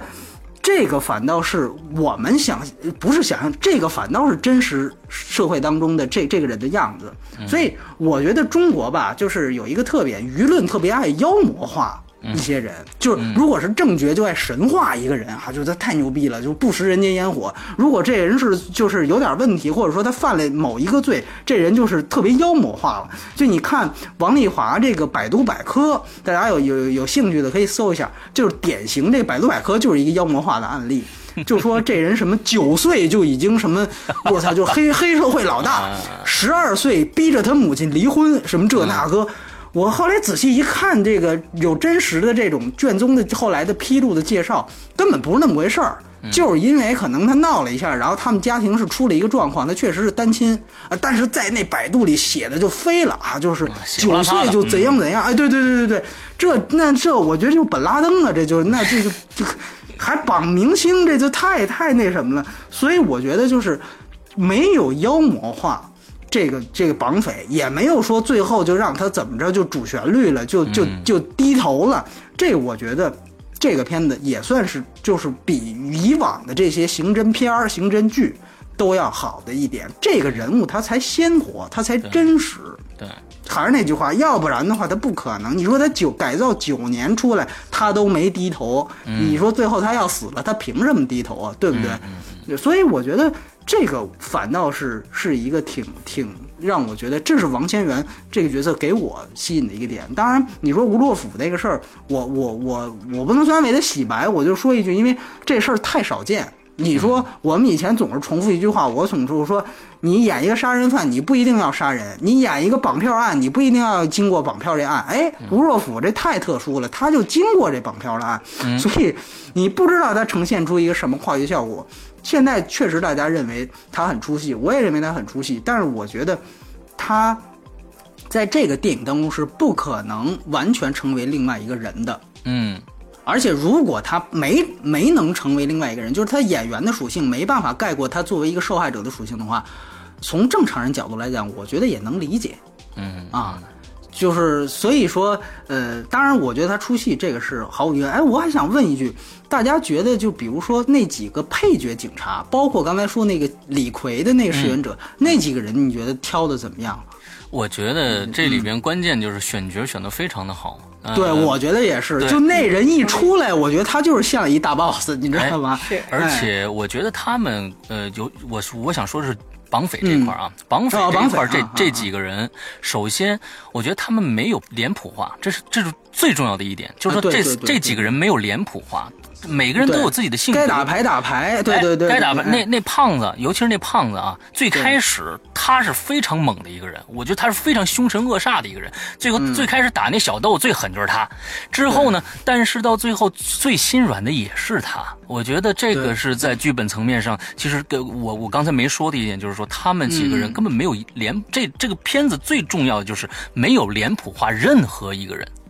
对、嗯对这是我我我特别同意。对，嗯。嗯，玄牧还有啥补充的吗？嗯，基本没有了。我觉得就刚刚说到嘛，演员的部分确实都演得很好，就每个人对自己的定位挺清楚的，嗯。然后嗯。没有说是要、非要瞎加些什么东西，就是对真的是什么呀？就是妖魔化嘛，就是刚才 波米所说的妖魔化啊，这这个警察也没有往特别高大上去去走，对。之后这对悍匪也没有往这个特别低低的妖魔化那种狠呐、什么这个那的上面走，我觉得这非常好的，对，非常写实嗯。对，好啊 OK，嗯，我们来说说最后啊，这个娱乐性，娱乐性啊娱乐性，哎，波米多少分？我是八分，我也是八分儿。我是七点五。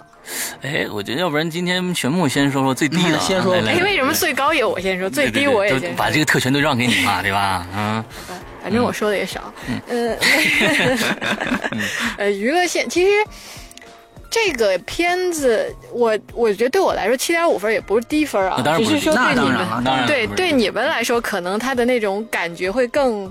更好一些。就因为这个类型吧，我我觉得对我来讲，就是少的那零点五分，只是因为这个类型对我的这种吸引力上，嗯并没有那么的高。但对我而言呢，这个类型七点五分已经很高了。嗯对，就就像刚开始说的，节奏很快，然后呢，让你就是目不专睛的一直去看，一直去在盯着剧情的发展。然后这里头我哦对，值得一提的是啊，我觉得它里边有三段，是两段还是三段？就是就是假想的那个场景。嗯啊，对，这个还盯蛮有上一项的手段，对对这个我故事也这样，对对，我觉得这段蛮有意思的，就是说他他是把就是这个场景，我觉得如果真实发生这种状况，人的脑子里是会出现多个假想的。场景出现的，这个是很真实的一件事情，而他这么着把这种假想放到里边的，我觉得这种在娱乐性的提高上，我是认同的。嗯嗯嗯。呃，就是你像比如说在那个我印象挺深的是在那个小区里边，嗯。他们假想在那个地方发生这件事情会怎样怎样怎样怎样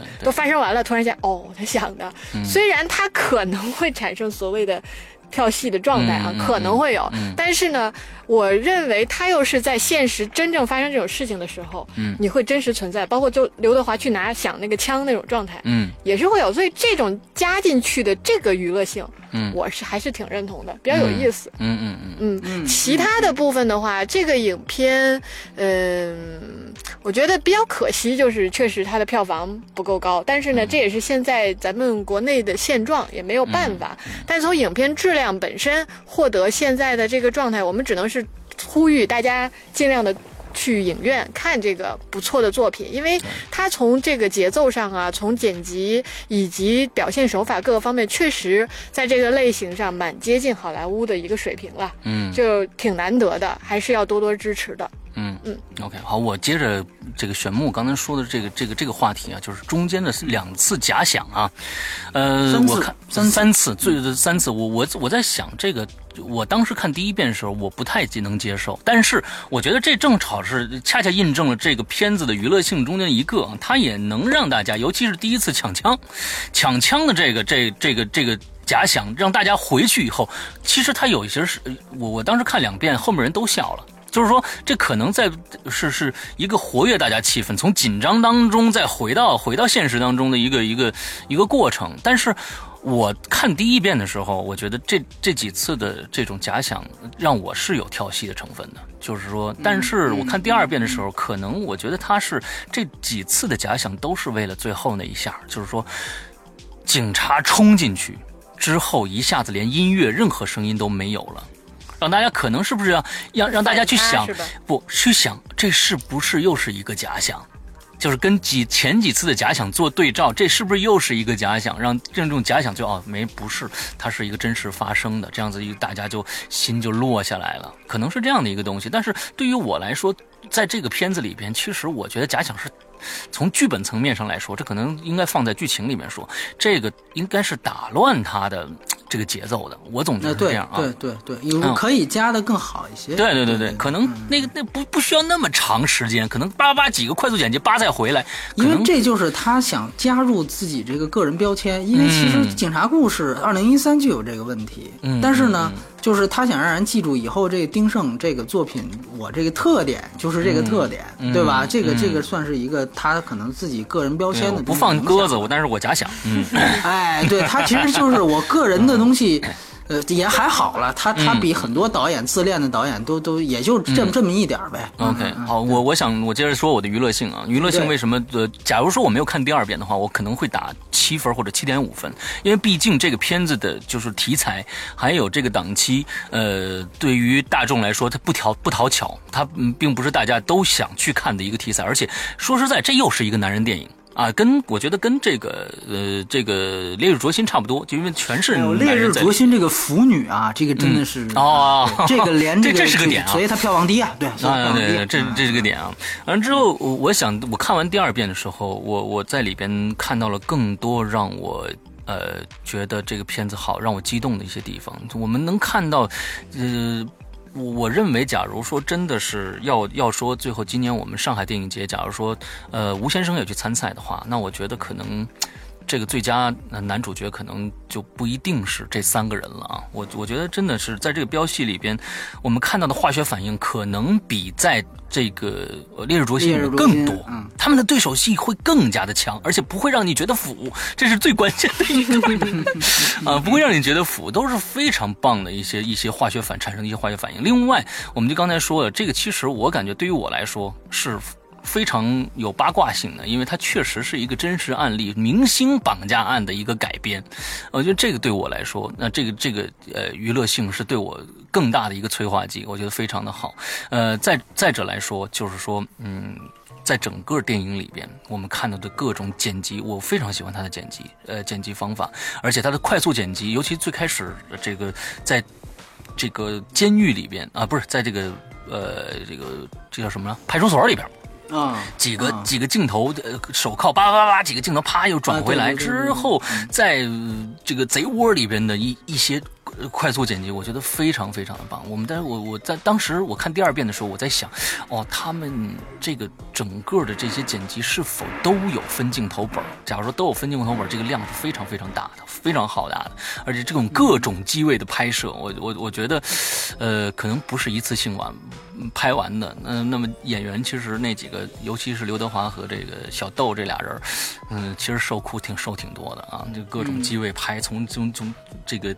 呃。胳膊肘之间穿过去的啊各种什么这样的各种镜头，我都非常非常的喜欢。所以对于我来说，呃，娱乐性是非常非常强的。所以呃，我在看第二遍时候，比看第一遍时候还激动。对，嗯嗯，嗯嗯，对，我觉得接接着你刚才事儿补充一点，就是关于这个回响，因为大家其实想一想，这个片子啊。有有人也也提出来一个问题，就是说这个其实以为是一枪战片呢，最后发现他们不是枪战片。说这个其实抛去幻想情节啊，这个电影只开了一枪，嗯，就是刘烨差点被打死，就是翻墙的时候，然后吴若甫在旁边击伤了那个土匪，对吧？那个匪徒，啊，就那一枪。当然，我觉得那个段落拍的也非常好，对啊，他有这种紧紧张感，然后呃，刘烨爬墙爬到上面以。对，以以为马上就能抓住的时候，哎，那个人正好把枪掏出来，然后这么一停，然后这一停之后，哎，那儿有一枪出来。这个事儿解决，我觉得拍的非常干净啊，非常利索，而且呢也是即时感的一个体现。但是呢，我想说呢，就是说可能他因为娱乐性的原因，他觉得这电影其实只开了这么一枪，那怎么办呢？哎，我我是不是我通过幻想？因为我们知道他三段幻想，两处一个是炸手雷那段，嗯，就是说他不能在门市部摘，对吧？因为如果摘了的话，扔手雷，结果那儿幻想了一段，结结果一堆人死，然后嘟嘟嘟打了一堆。完了呢，还有一个就刚才说抢枪，那也是一。大大枪战，对吧？各种血嗯血包，对吧？就是啊，故意非常夸张，反正你这幻想嘛，你怎么写写的飞的都可以。对，嗯然后还有一个就是抢国库，又是一段枪战啊，当当当，又又打一段。所以你看，就是他其实是期估计是希望，比如说满足观众的这方面的娱乐性。嗯啊，因为我们知道现在这市场嘛，你要说真的单单纯去做一个这种犯罪片儿，或者说这个其实真的算警匪类型片，对吧？它算是警匪片，但是可能中国观众接受不了只开一枪的警匪片，哎，就变成就亨特章了，你这个 啊，对，就就变成亨特章了，对，所以你亨特章的票房多惨，对不对？对所以呢，这个东西它怎么办？它要满足娱乐，不而冯特章他没有刘德华呀，哎对吧？你这个怎么样去考虑？它还是一个商业的这个这个类型的这么一个一个一一个建立的这么一个起缘起，所以说它它需要加这么一些，我觉得商业方面，但是我觉得可能你加的这个方式和你的这个这个结构的编排是可以更高明一点儿。嗯在这一块儿的时候，我觉得这个是我挺同意他的啊，我挺同意施洋的。然后另外一个事儿就是说，呃，还是一个细节的补充，就是关于。刘德华跟王千源，呃，我记得就是那段撕扯的时候，就是刘刘德华说这个你得讲信用，对吧？嗯呃，要不然我瞧你不起，对吧？对就是那个带着这个操服你的兄弟着这个，哎，对对对对对哎。那一段时候，我记得就我第二遍看的时候，你看他的那个即时感怎么体现？就是那个灯一直在晃，它应该是没有太多的辅助光源，就是嗯王千源头顶那盏灯。你看，随着这两个人物的摇摆，然后那盏灯不断在晃，最后两个人情绪都冷静下来，那灯还在那儿慢慢悠悠的晃。就那一段整个的这个即时感，包括就这个灯，包括这个场景的这个机位，对于这两个人标记的这个这个辅佐，我觉得特别到位。就是他们所有的，包括尤其是这盏灯，就让你告诉你，这个其实还是在一个计时的环境下，嗯嗯嗯它不会让你觉得这两个人的标记已经超超出了这个这个这个案件，就成为了一种这个演演戏上的这种过瘾，并不是这样。所以我觉得这种细节，我觉得就是关于即时感。但是我个人觉得，这个片子的最大的即时感，就像我刚才呃最开头说的，其实最大的即视感来源于这个片子塑造出来的一个城市人城市性格。嗯，这个我觉得是非，这是这个电影的即视感的最主要的来源对，，而且它最们说的港囧是完全的是完全相反的。你说的两个方向，嗯，完了，完全两个方向。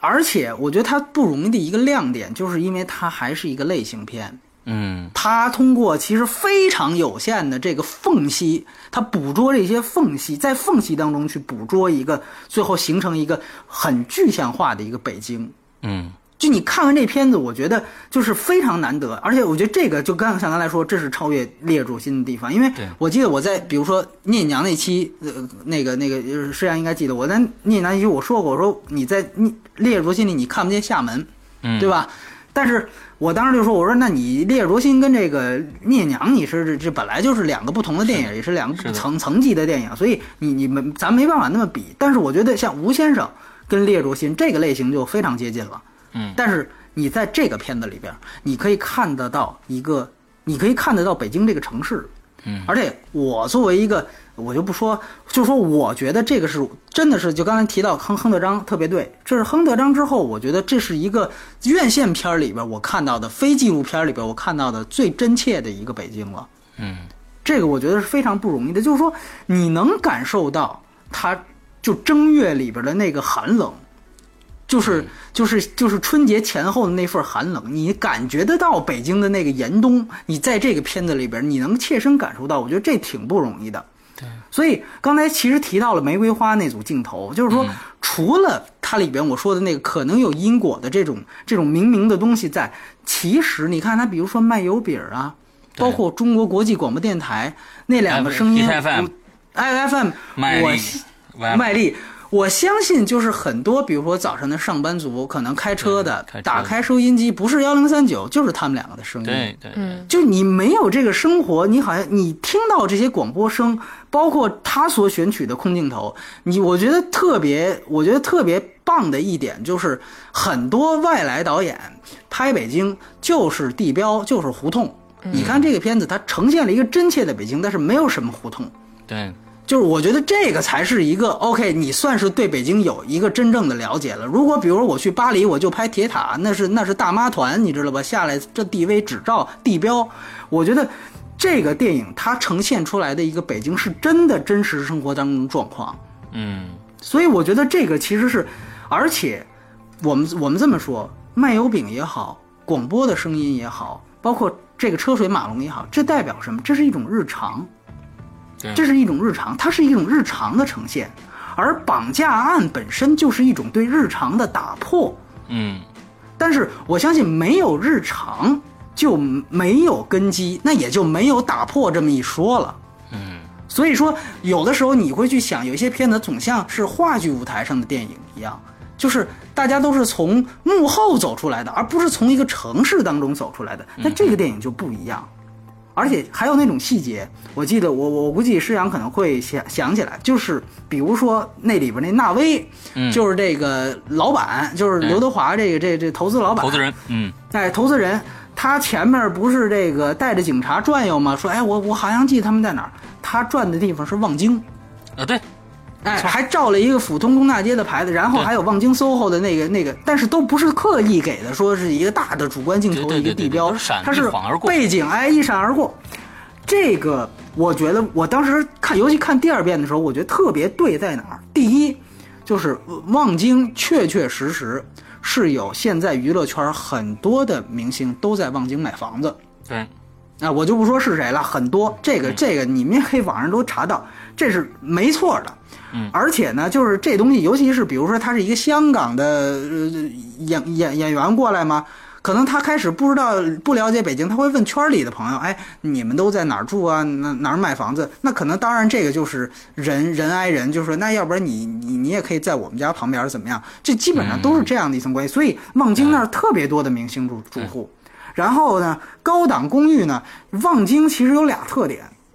一个呢就是这个楼都差不多，长得都差不多，所以那里边有一细节说这纳威就是。转了半天，你看他对照镜头，这个王清源的这个这这个公寓里边悠闲的还喝着啤酒，翻着杂志，结果这边就是找不着，对对吧？可能观众那时候都揪心，哎，觉得这胖子那么笨啊，是吧？这那个的，哎，我觉得那块非常真的在于哪儿？望京它就是非常绕，而且进去就晕，嗯进去就晕，对，进去就晕。嗯，所以呢，你说，你比如说，他如果他也可以编说刘德华他住在一个，比如四合院啊，或者说是西单或者国贸哪个酒店上边的一长期包房，这这都都可以，对，这这都能说得通。但是这种情节，这个真实感，明显望京是要更强的。是，所以我觉得，就是导演这方面，你说他有有生活也好，他下了功夫。就是望京一来，他这个高档公寓长都差不多；二来就是确实进去就绕，出租车司机都不爱往那那种地儿钻。是的，所以，所以说，我觉得就像第二次，你你看他也没有说突出出来啊，我为了刻意的去说啊，哎，这地儿真绕啊什么的，这个北京的这个交通真是、真是差，哎，人家不用台词说这个话。他没有特意卖弄这个东西，但是比如我在看第二遍的时候，因为我公司在望京，哎，我一下就感受到，哎，这个东西确实是，这是这是他们做过功课的，做过功课又不卖弄，我觉得这个即时感的火候拿捏的特别对，特别所以说要跟这个编剧们说一句话，别拿观众当弱智，必哎对每一句话都必须交代清楚，大家才能看懂，不是这么着的，嗯，对对对，所以我觉得这个东西，所以你也不能说你说怪那老板好像是挺笨，你要是老板他能记着路就不错了，他好多老板自己都不开车，对不对？对。像那那种级别老板，所以你说他绕。既有人物动机合理，又是这个地儿又对，而且这个城市的这个气质的捕捉在哪儿，其实就是这样无数个小细节对它补充进来的。对这个我觉得真的是一个，而且呃，再多说一句，你想他是三里屯儿绑的，对吧？嗯嗯然后他也给了他三里屯很多空镜，最后他带到的那个地儿，呃，实际上原案是哪儿呢？是昌平跟顺义的交界。啊，因为我们知道北京这个郊区的交界基本上都是三不管地带，啊，都是脏乱差，都都都都是这样，哎，所以呢，这个也特别对。你看他那农家大院儿那个选的地儿就就特别对，是昌平跟顺义的交界。所以说，你看，其实当他从三里屯儿这样北京可能代表北京最时尚、最现代、最摩登一面的这个地儿，这是北京 A。然后被枪压着去拉到一个远郊县的交界地方的一个荒郊野岭的时候，那是北京 B。北京的所有之间的差异啊，之间的差异，这个城市的性格就形成了。嗯所以我觉得这个就是一个非常非常不容易的。那另外一个就是，也刚当时也有好多看完的听友给我留言，我觉得有些人说的朋友说的也挺对，就是关于市井气嗯这个东西也特别对。就比如说北京话，比如脏话，对你可以听到这这个电影当中脏话啊，其实啊是比这个其他电影要多一些的，嗯但是它绝对有用。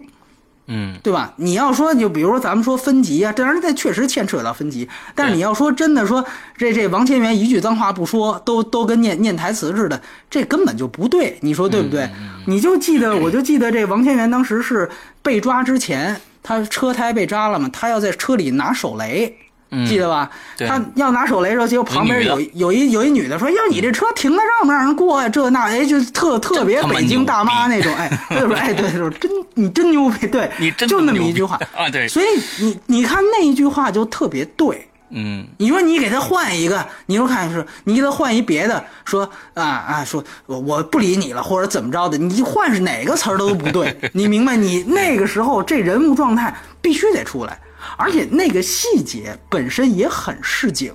就他。他能跟城市产生的火花就特别大，在于哪儿？你想想，之前他也说刘烨也遭遇了一个剐蹭，你还记得吧？嗯嗯嗯嗯就是那边正准备要准备抓要准备跟踪的时候，嘿，旁边来一老大爷给你剐了。这其实是我们每一个人都可能会出现的这种事儿。你不是剐别人，或者你坐在车里就有这种嫌你烦的这种人，这个本身就是特别对。而且就是我当时就想，就是他正在拿手雷这个动作其实是超长的，就是说，纵然你有这么牛逼的武器，你有这么一身的本事。啊，你能怎么着？你能出去说他骂我是吧？我拿手雷炸他，这不可能，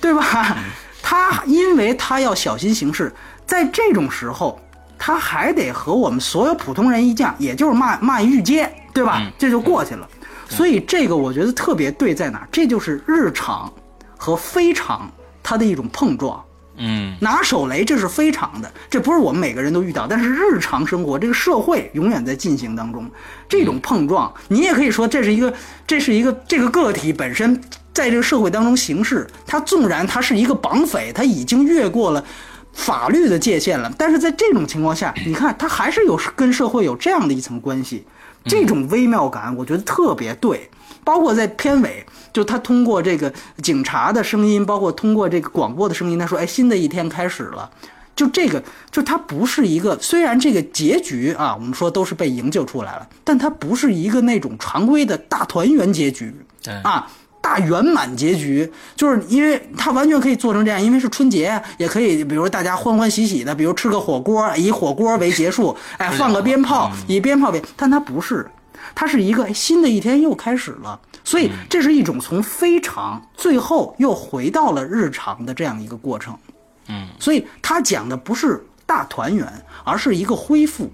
嗯。就是这就是日常，那只是出了一件非常的事儿，然后大家把它解决掉了。然后，于是这个社会又恢复到原来的日常生活当中，大家该买油饼买油饼，该该吵架吵架。我就记得被抓的那一段，旁边安排一个小三儿，对吧？哎，捉奸的谁呀、哎，对，哎捉奸的，还一捉奸的，特别对。就这种东西，一来就是王千源，其实他当时已经有点注意到刘烨了。对，但是哎，那那话一说，他他他也他也想凑热闹，你知道这是人之常情。哎哎，嚯，这怎么回事？我看两眼，哎，就这两眼，就基本上交代了，对吧？就交代了。二来，确实这大街上就有的时候就是经常这种这种事儿都会出现，所以我觉得。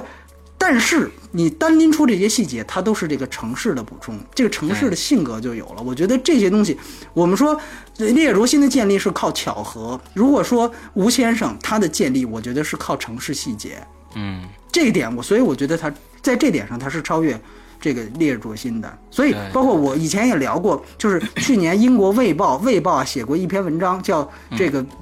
电影当中的十个城市。嗯我以前好像在推拿也不是哪期啊，我我也聊到过。我其实很推荐大家去看那那篇文章，他挑他挑选了世界十个完全不同的城市，里边就有比如说那个娄烨的那个春晚，就春风沉醉的夜晚里面的南京。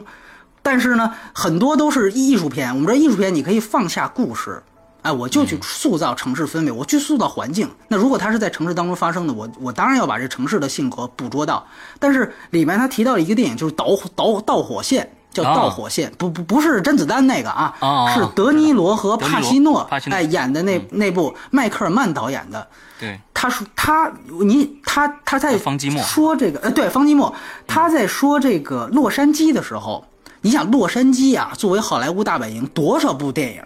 对，他其他电影全没提，就提的导火线。嗯他就说这个电影当中的洛杉矶是真实的，是是是非常非常贴切的。就是他说什么，就是我我们这个电影是少有的说你把洛杉矶给去浪漫化嗯的一个一个呈现。大家想想，那个其实也是警匪片，而且双雄。对吧？就警察跟这个这个这个这个犯罪犯的较量，双雄也是一个警匪片。但是那个电影它为什么你到现在我们说枪战片迷也好，这动作片迷也好，你这是《导火线》是必看的一部，它必看性在哪儿？不仅仅是有标戏，我还是那句话，标戏它一定建立在城市性格，一定建立在真实的基础上。那部电影它就有一个真实的洛杉矶，有一个真实的 L A。嗯，所以它有的地方，你说导火线为什么牛逼？它可能除了故事之外，它有这些的东西。所以我觉得它也是一个类型片，但它也可以做到。当然，我们说吴先生可能跟导火线呢还差一些，但是我觉得已经有那个方向了。是的，而且作为北京，可能 L A 我没住过，北京我住过，有这么一个贴切的东西，所以我觉得这个是一个。当然你说后来老炮儿，但我觉得老炮儿又过了，老炮儿他有一些自我标榜，老炮儿就是有一点，我生怕别人不知道我们导演跟演员都是都是老北京的感觉。那个就过了，就像我刚才说的，你看他说了望京，但是他没有台词表现，嗯这个我觉得很拿捏的，在这个这个氛围，这个我是接受的，就是这个维度，这个火候我是接受的。所以对刚才石阳说的特别对，再提港囧，我觉得你现在去看港囧就不过分了。我觉得我们要求他有点城市性格，这一点都不过分。你名字都叫香港，说白了对，吧？你名字，人家吴先生说白了，哎，他这个事件其实跟非得是在北京，他其实才是没那么密的这么一个事件当然了，你嗯说。你说他不在特大城市，可能绑不了一线大明星，这个是是是事实，或者你起码你在酒吧和歌厅这门口你是堵堵不见的啊，这个是事实。但实际上你可以换一个别地儿，但是他都做出了城市性格。我觉得港囧就而且就就说那句师阳说的特别对，就是那个呃那个那个左行右舵那个事儿，就是。港囧，我们都知道，内地跟香港最大的差异可能就在这儿，比如说驾驶上面的这个不习惯。我觉得就是那一句“我不习惯左边儿”，就特别真实。还是那句话，一个他展现了吴先生当时为什么马上就对这些人有怀疑，就他笃信自己不可能交通肇事逃逸，因为我根本就不怎么开车，对吧？这个是一个是这，另外一个就是地域差异。地域差异，因为吴先生他作为一个外来者，我们知道，如果我去到，比如我去到香港，我去到洛杉矶，我作为一个外来者，我本来就是很小心的，我就是很警觉的，所以我要看你的你的证儿，我要看这个那个。北绑匪反倒是北京土著的，嗯啊，尤尤其是这个他反倒是北京，所以这里边你说他是不是又有一种暗含的城市基因层面的这种对抗啊？当然，这个就是联联联联想出去的话题了。但是我觉得最终说回来一句话，它都是最好的，从这个层面上增加了这个城市的呃这个电影的纪实性。对，这个纪实性就在于城市，它把这个城市塑造出来，这个根基在这儿。对，所以我觉得这个是，我觉得其实是解救吴先生对我而言最大的亮点。可能王千源，我很早就知道演的牛逼了，《钢的琴》我看过，嗯，包括《绣春刀》也很好，对吧？我他早就在我在我眼里，可能很多普通观众可能哎，王千源这人熟脸儿不认识，但是我觉得他演成这样不意外。但是城市基因这个事儿，我个人觉得真的这个电影是让我觉得有惊喜的地方，所以我可能八分儿，我不太常给八分吧。这个对我觉得是在这儿。对对对，说的稍微有点多。对啊，没对有，我觉得这这这个也挺好玩的。嗯，完之后呢，我们这片子呢，综合评分啊，是我们近来最高的，七点五分。我们上一次有个七点三分的、七点四分的片子是模仿游戏，模仿游戏，对，这可能是近来今年咱们呃也可能是比较高高的了算相当高的分数了，七点五分。所以希望这么好的片子吧，大家都去电影院支持一下，因为毕竟呃费了不少功夫，真的，呃就这个心血从剧本上的这个这个这个心血一定会比太这个港囧要要要多啊，所以呢大家一定要去。九层妖塔是吧？哎，对对对，都是对，那那是去影院那都是拍脑子想出来的，这个是真是琢磨了，仔细琢磨了。嗯好，我们可能呃在六号之前还会有一个六号到七号之前吧，左右啊呃左右还会有一个这个 Inside Out 的这样的头脑对特工队啊，特工队的这样的一嗯。个影评出来，所以呢这两天我们也休息一下啊，嗯，之后呢到十月希望大家能够份，也就是十月六号的《头脑特工队》啊。十月十六号有两部，对。一个是呢是动画片《小小王子》，嗯，一个呢嗯。是蚁人，